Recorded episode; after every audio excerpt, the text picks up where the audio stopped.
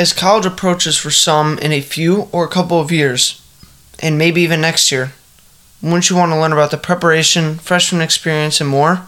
Well, today I'll be interviewing my brother, Liam Rogan, a current freshman at the University of Wisconsin, and I, Garrett Rogan, will ask him some questions about his experience in general so far with college here on KMIH 889 The Bridge. Alright, first, about how many schools did you apply to and what strategies do you recommend for getting into schools? Originally, I applied to around 10 schools and I thought I was going to get into them, but it turns out I didn't do so well, so I ended up applying to 20. And I would say my strategy was basically just appear, uh, appealing to my major. So I was an engineering major, so I tried to describe myself and frame myself and my body of work best way possible for an engineer. All right, what shocked you the most going to a school so far away in the Midwest? The people there are a lot different. Not necessarily. I. The change is kind of good, but the people are much more more homey and everyone knows each other. So it's kind of hard integrating myself into there, but now it's fun. So, since you went so far away, have you gotten somewhat homesick at all yet? Um, the dorms there are brick and they have little windows. So, yes, I was homesick, not for the sake of anything besides just sleeping in my bed. Since many high school students are interested in this topic, how would you compare the workload and culture, I guess, from high school to college?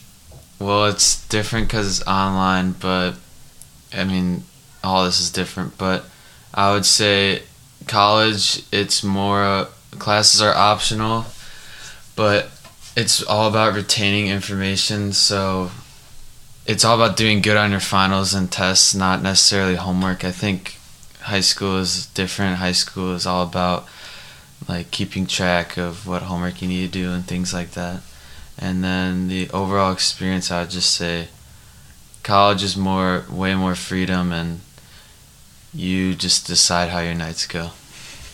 All right so our last question is what was your biggest surprise about college whether it's the workload culture etc um my biggest surprise was that i wasn't really honestly surprised about anything maybe that um, the amount of people that left or are not going to the school due to COVID. Were you surprised about any of the college that like you didn't get into?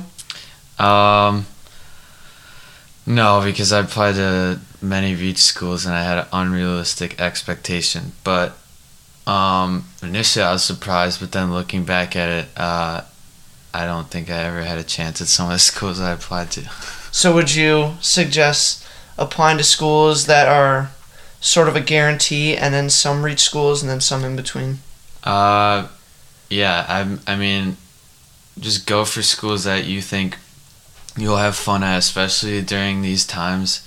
Go to schools that you could see yourself just enjoying all your days and not it just depends about how you are, but I would apply to just as many schools as possible.